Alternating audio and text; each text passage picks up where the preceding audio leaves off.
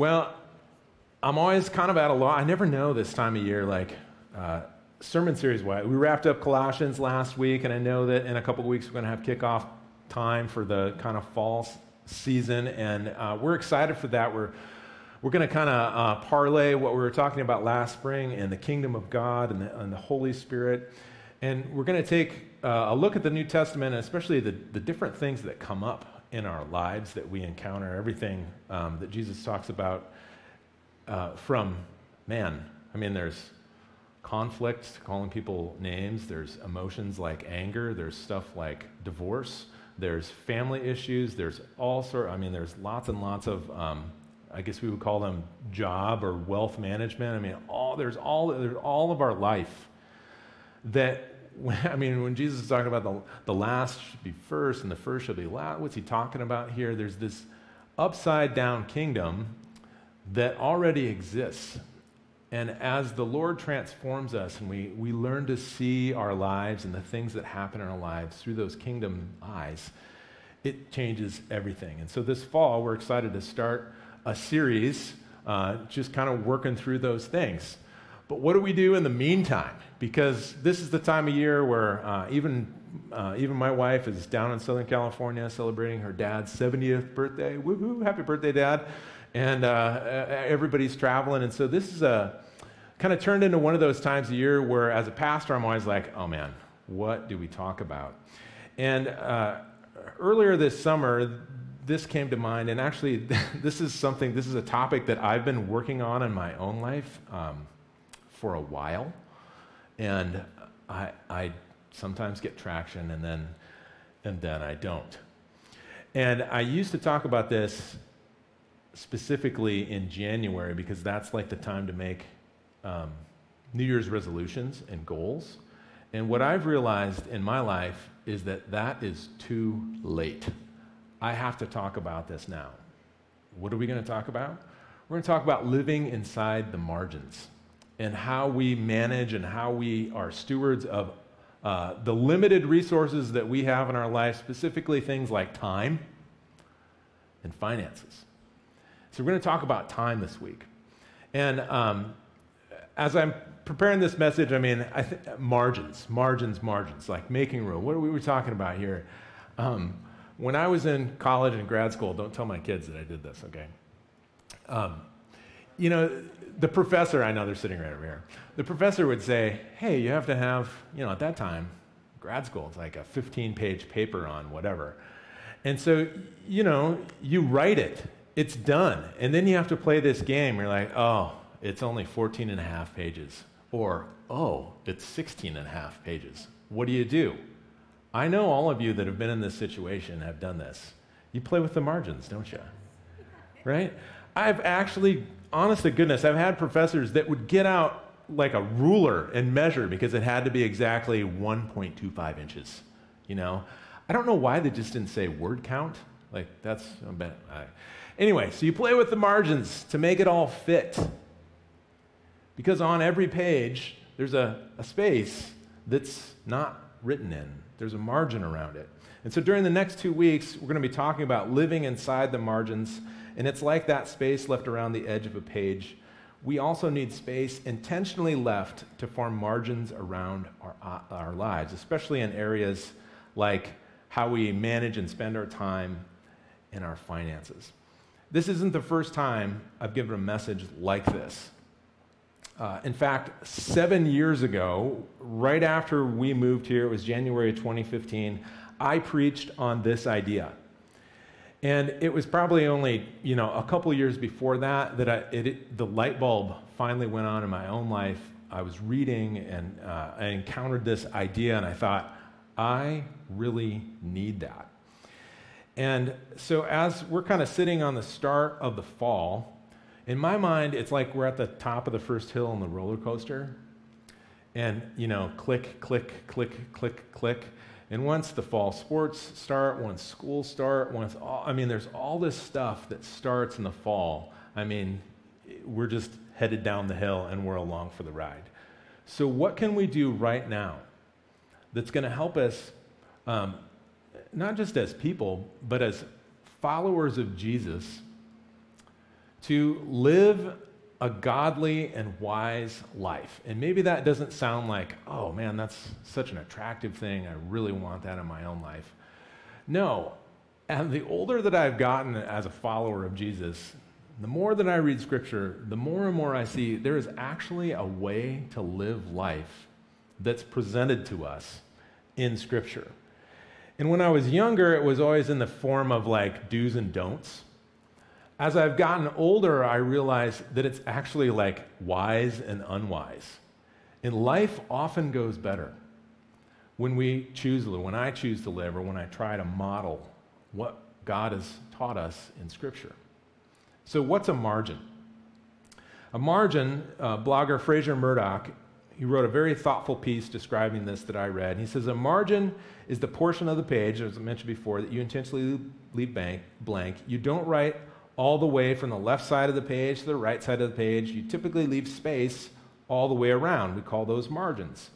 Yet in our daily life, everything from our culture that we encounter is telling us, pressuring us to ignore margins. For example, uh, spending more money than you make leaves you no financial margin. Filling your schedule from morning till night, from Monday to Sunday, leaves you no time margin.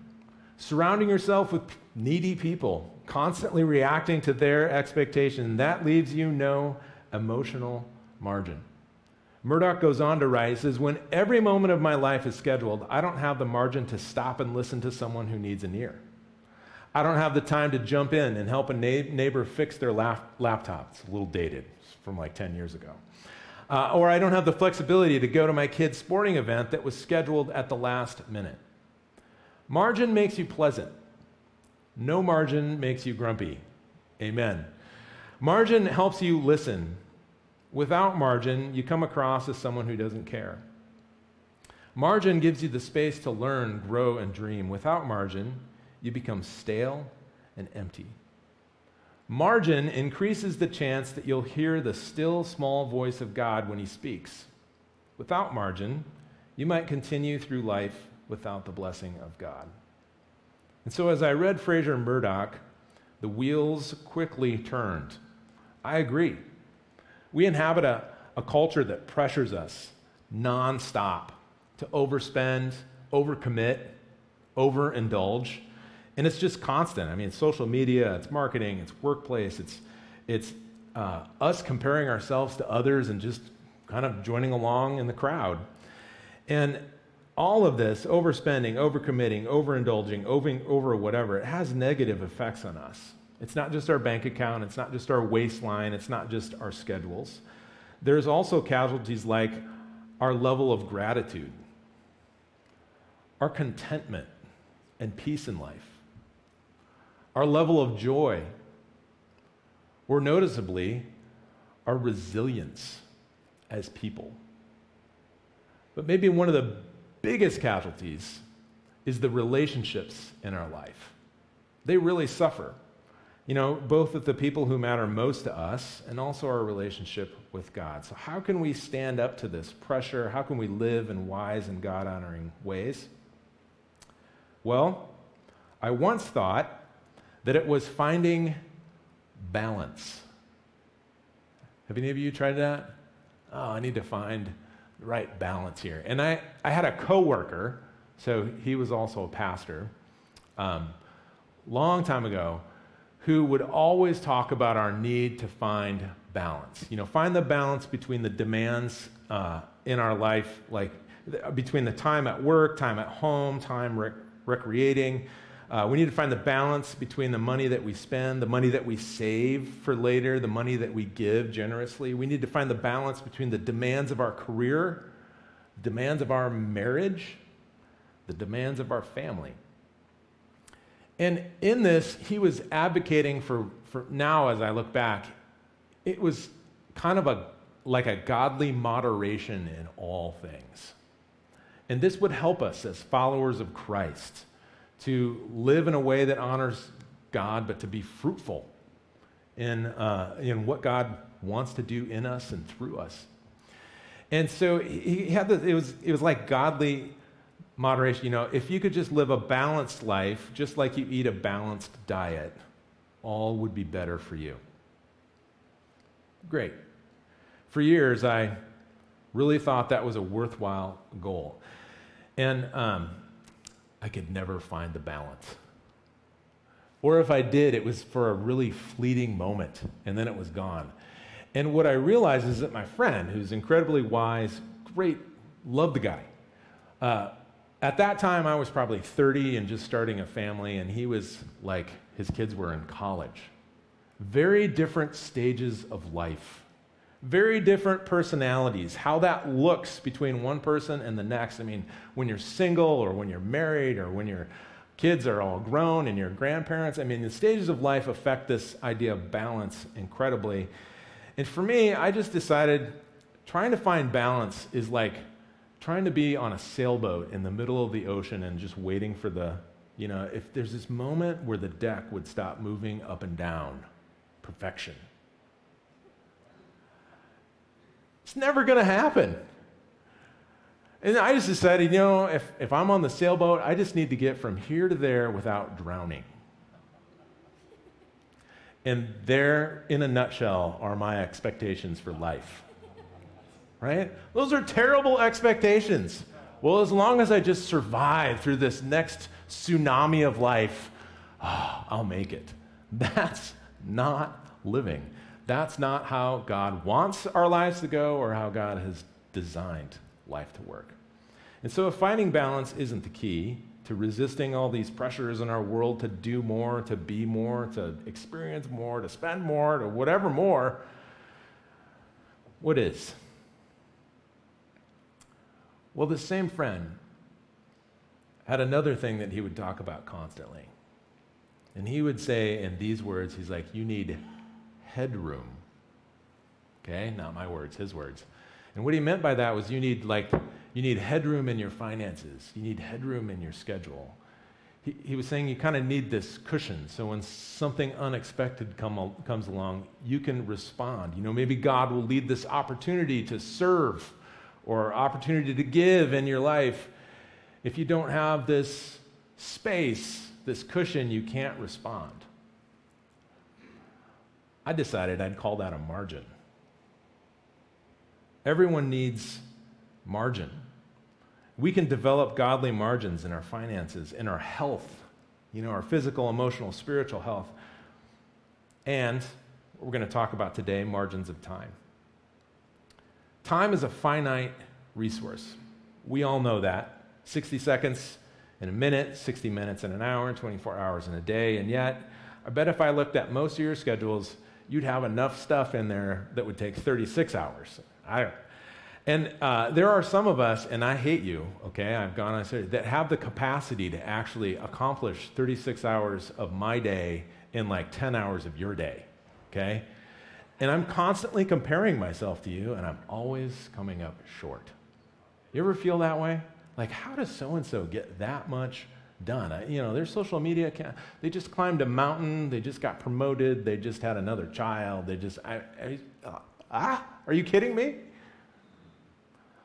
Well, just like I have terrible expectations of just, you know, let's get there without dying, I also have this terrible habit of comparing myself to others. Something we need to stop doing, at least I need to stop doing. I also experience the fear of missing out, FOMO, all the time. And so I just say yes. Uh, my schedule's full. My idea of stuff that I want to do is, is long, and I just keep trying to plow through it and get more done. The challenge is when something comes up that isn't on my radar. That happens a lot. It's stuff at work, yes, but a lot of times it's stuff at home. It's with the two other people that ha- happen to be sitting right over there that live with Corey and I, my, my kids. They have schedules too. And there's stuff that comes up that wasn't on the calendar. And it just seems like the wheels come off the wagon. It's frustrating. I remember uh, this time last year, uh, Bryn, our daughter, was in middle school, Mark, uh, high school, Neither of them drove at the time, and wouldn't you just know it? Like, so, okay, so there wasn't enough bus drivers last year when school started, so there wasn't enough bus routes And so we found ourselves in the position where we had to be on that side of town 15 minutes before we had to be on that side of town.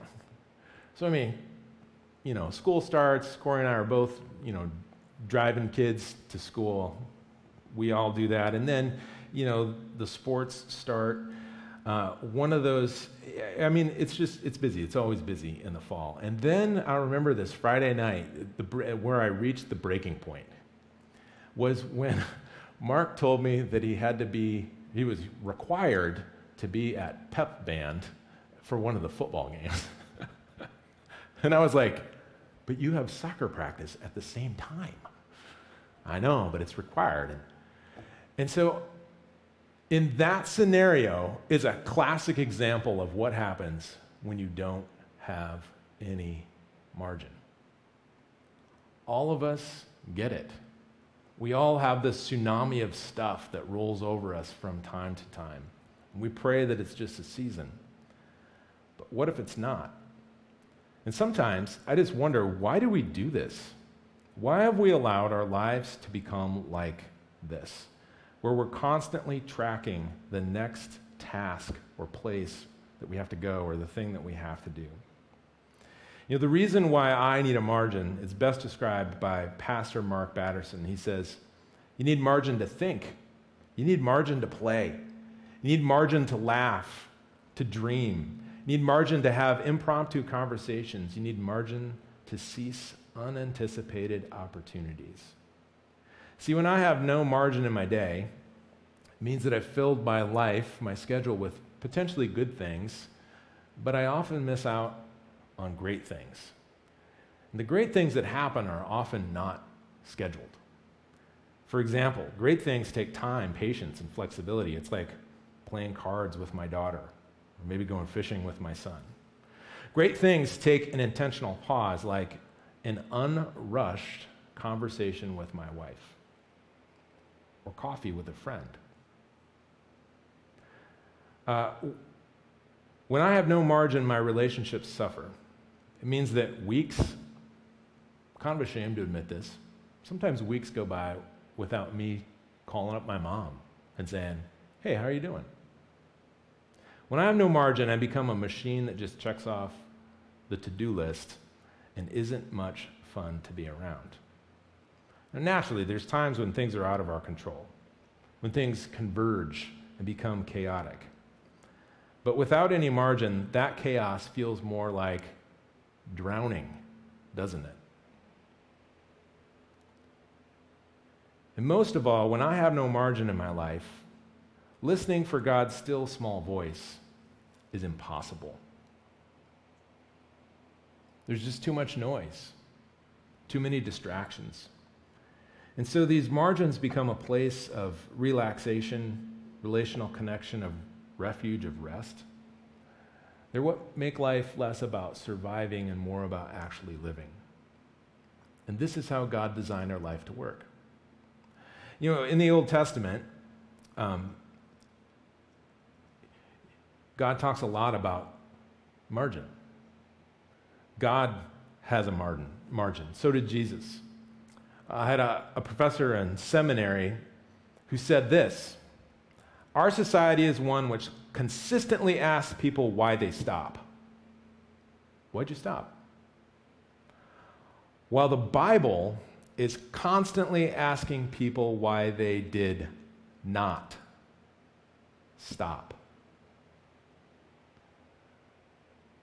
What did God do in the beginning on the seventh day? He rested. Even God, the one with all the power in the universe, pulled up a seat, took time to cease from activity. God thought that it was such a novel idea, he made it part of the Ten Commandments. Exodus 20. He says, Remember the Sabbath day and keep it holy.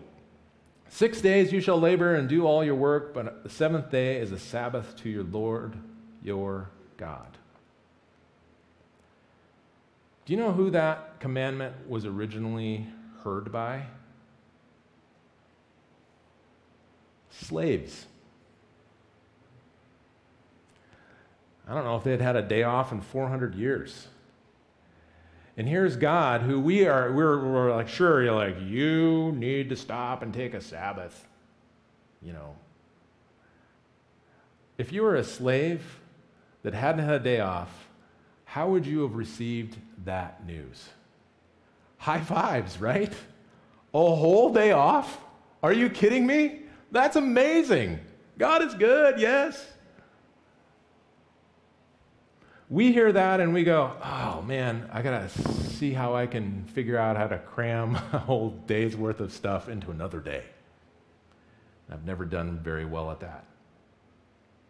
There's a reason given in the Ten Commandments for the Sabbath. It's because God had rested during creation. And I doubt that he rested because he was tired. No, he rested. He rested from his um, activities so that he could enjoy all his hands had made, so that he could enjoy who he had made. This is where relationships thrive. Creation and work, or work and rest. I'm sorry, creation and rest, work and rest. They're not opposites, they're intimately connected and they're intimately connected to the presence of the Lord. It shouldn't come as any surprise to us that it's easiest to hear from God, it's easiest to hear God's voice when we are still.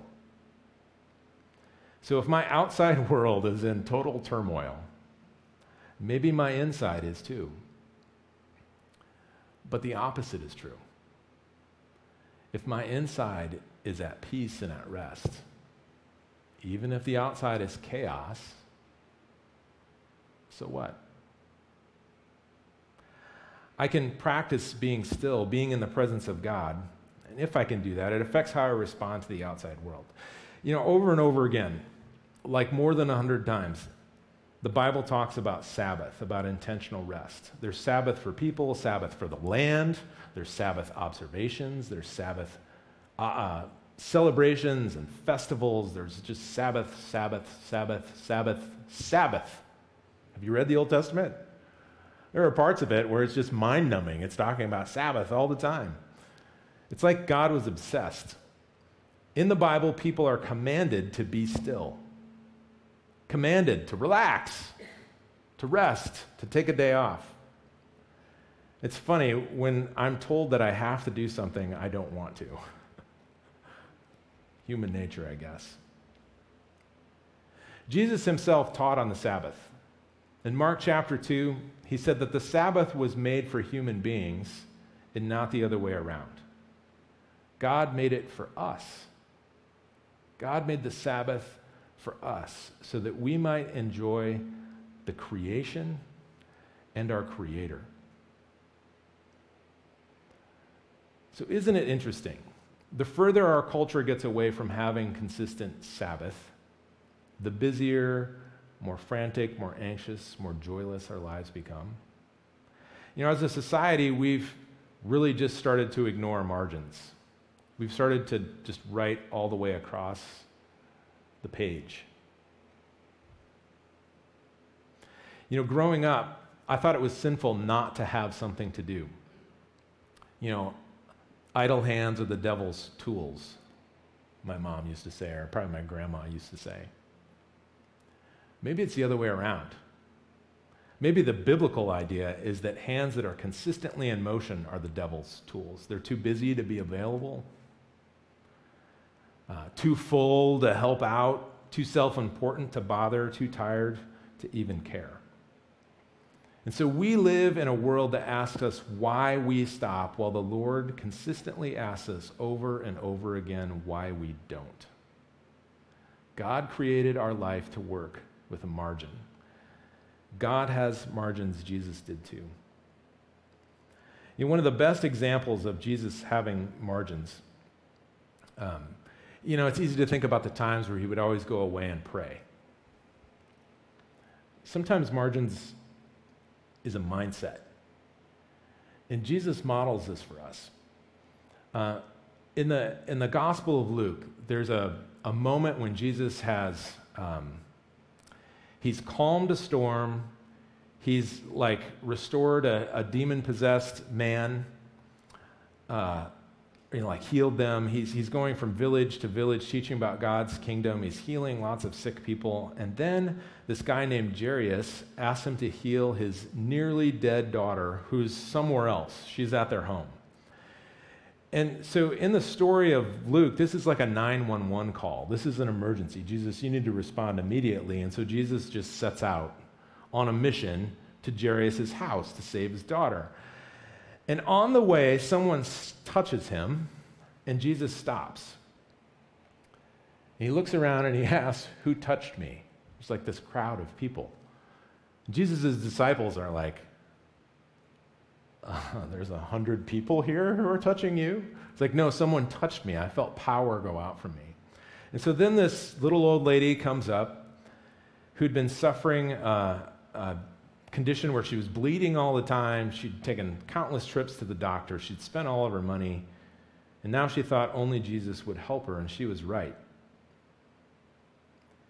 And what I realize when I read a story like that is that Jesus allows himself to be interrupted. I mean, he's already super busy, he's already on his way somewhere else. This is emergency. Someone's going to die, literally. And yet he still has this capacity to press pause and turn towards another person. It's like he has a margin. He's busy, but he's not in a hurry. I'm terrible at that. But Jesus had all this other stuff just built into his schedule where he prioritized taking time away. So, being interruptible, taking time to rest, has a definite impact on human beings. I mean, Jesus models for us a sustainable pace. He had a margin. He had room for people, opportunities. He took time to rest, to even do recreation with his disciples. He was able to hear from the Lord. But Jesus takes it to another level when he invites us to enter God's rest. Matthew chapter 11, he says, Come to me, all you who are weary and burdened. I will give you rest. I want that rest. I want to be a person who's not just crashing from one thing into the next. I want to be the kind of person who's able to be available or pursuing relationships or that has room in their schedule to go do that fun thing. But I struggle. So, how can you, how can I begin to live this way? How can we create margins? Well, one key is found in Titus 2:11. It's just simply learning to say no. Here's what the Apostle Paul says in Titus He says, For the grace of God has appeared that offers salvation to all people. It teaches us to say no to ungodliness and worldly passions, to live self controlled, upright, and godly lives in this present age. How can I grow in my ability to say no? Well, one thing is to just figure out my priorities or what I'm saying yes to already. I want to say yes to a growing relationship with God. I want to say yes to building deeper relationships with others. I want to say yes to God's way of life that's more adventurous, more energizing, more fulfilling, more joyful. That happens through Jesus than the life that we just live in our own. And so God can empower us. We can hear from the Lord about how we're living and maybe uh, the pressures that come to say yes to everything because, oh man, so and so is doing that. Or, oh man, I don't want to disappoint that person. Or, oh man, that's on my like bucket list, so I'm just going to do. And we've said yes to everything. We have to learn how to say no much better. I'm preaching to myself more than anyone else. And saying no isn't easy it kind of comes with a cost. But it's extremely helpful to articulate what you're saying yes to first. You know, I have a, a friend, Jeff G. who has this like rule of thumb that he says all the time. And uh, what he does is he's like, you know, when someone asks me to do something, before I say yes, I think about, okay, so then if I'm going to take that on, what am I going to release? And if you're like me, you go, I can't let go of anything. But that's not true. My friend Jeff G is consistent, he's good at that. He's like, okay, so if I'm going to say yes to this, then I'm going to let go of something else. Because he realized that he was just living without any margin. And life is no fun. Trying to develop margin is a worthwhile and worthy pursuit. It starts with saying no. It continues with figuring out what we've said yes to. Because if you've said yes to this, then it's easy to go, no, I can't do that. This may be the worst time of year for me to talk about this as a pastor because I know this is the time of year where I'm asking lots of you to serve in very specific ways. And I'm really nervous that you're going to go, nope, can't do that. Remember that message you heard? That's why I did it on this weekend when hardly anyone's here, okay? But how do we do this? As a, as a church that needs volunteers, or we, we encourage people to serve. But we're also serving not just here at church. I mean, some of us, a lot of us are volunteering in other places around the community. I don't know the answer other than to just say, God, you got to help us figure this out. How, how do I live in a way that's honoring and wise? But also, how do I respond to these needs that come up that are legitimate and frequent? And maybe God has some kind of plan. It's like the loaves and the fishes applied to our time. It's like, well, when you're walking in my ways, when you're listening to me and my prompts, you know, sometimes, I don't know, maybe there's just more time in the day that He or make us more efficient, or He'll raise people up who are able to say yes, or He'll change our hearts and help us to see, like, oh, I, I really don't need to be doing that. Or I can lower my own expectations for all the stuff that I want to do so that I have more time to share with others. Creating a margin is as much a state of mind as it is in our schedule. Um, a margin mindset starts with inserting commas. A comma is a gentle pause before you continue reading. So maybe instead of inserting commas on pages, we could insert commas into our daily life. What I mean by this is it's being intentional about. So for me, I get so hurried and so rushed about the next thing that I have to do when I was reading through my notes this week and I saw this, this is from the past. This is something that I wrote before, like, oh, you need to insert a comma in your day. I was like, oh man, that's actually what's broken right now for me. So I want to go from thing to thing to thing to thing. But even if it's just for two minutes, when I stop and go, all right, Lord, are you there? Or two minutes to stop and check in with one of my kids. Hey, how's it going? And I'm actually listening and participating in that conversation. That starts to change us subtly, but importantly. You know, there's a book a long time ago, Gordon MacDonald. It's a Christian classic. It's called Renewing Your Spiritual Passion. And he calls these little pauses Sabbath moments. He said this God is not desirous of making us feel guilty when we don't have extended periods of silence and worship. God would prefer, prefer, I believe, that we would be prodded towards Sabbaths by a spiritual homesickness for his restorative presence. There's a great difference between the two motivation forces. If we discover the habit of snatching these Sabbath moments, will be pressing God's presence into the day. So, what about it? How could you, how could I learn to better live inside the margins These are limits that God has given us. And we can either resent those limits, pretend that they're not there, push back against those limits. Oh, I just need to expand my capacity. What if we learn to embrace those limits?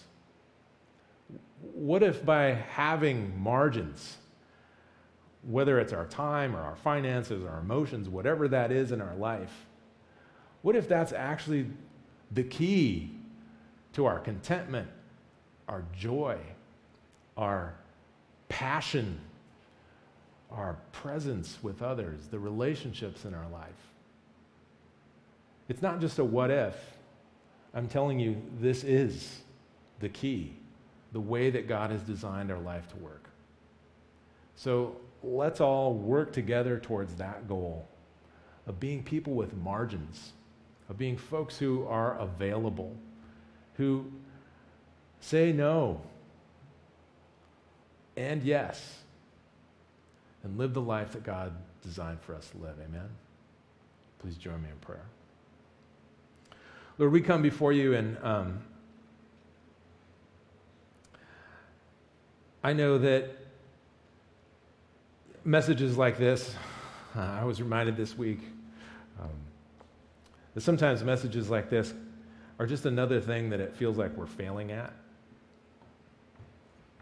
And if that's where anyone is this morning, Lord, I pray that instead they'd hear the invitation from you that we can come with all of our burdens, whatever they may be, we can lay them at your feet.